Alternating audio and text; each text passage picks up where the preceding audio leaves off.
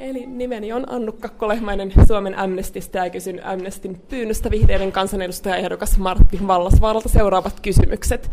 Ensinnäkin, tuleeko naisiin kohdistuvan väkivallan vastaiseen toimintaohjelmaan korvamerkitä rahaa valtion budjetista? Ilman muuta.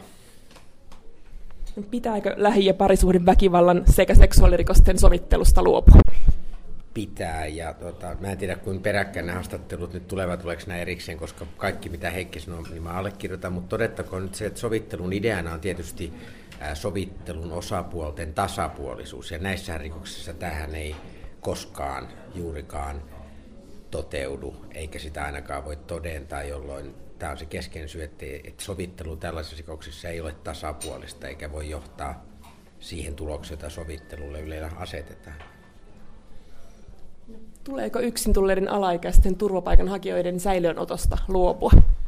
Kyllä, kaiken kaikkiaan sekä kolmanteen ja neljänteen kysymykseen, mitä sä kysyt, niin, niin, niin aivan järjetön ajatus, että on putkassa ja otetaan säilöön. Mutta ennen kaikkea meidän pitäisi lisätä resursseja turvapaikka-anomusten käsittelyn nopeuttamiseen. Se on ihan keskeinen parannus tässä, millä me päästäisiin näistä ongelmista, eikä vaan pelkästään net investoimalla vaan nimenomaan tämän hakemuskäsittelyn nopeuttamisella. Minusta se on keskeinen ongelma.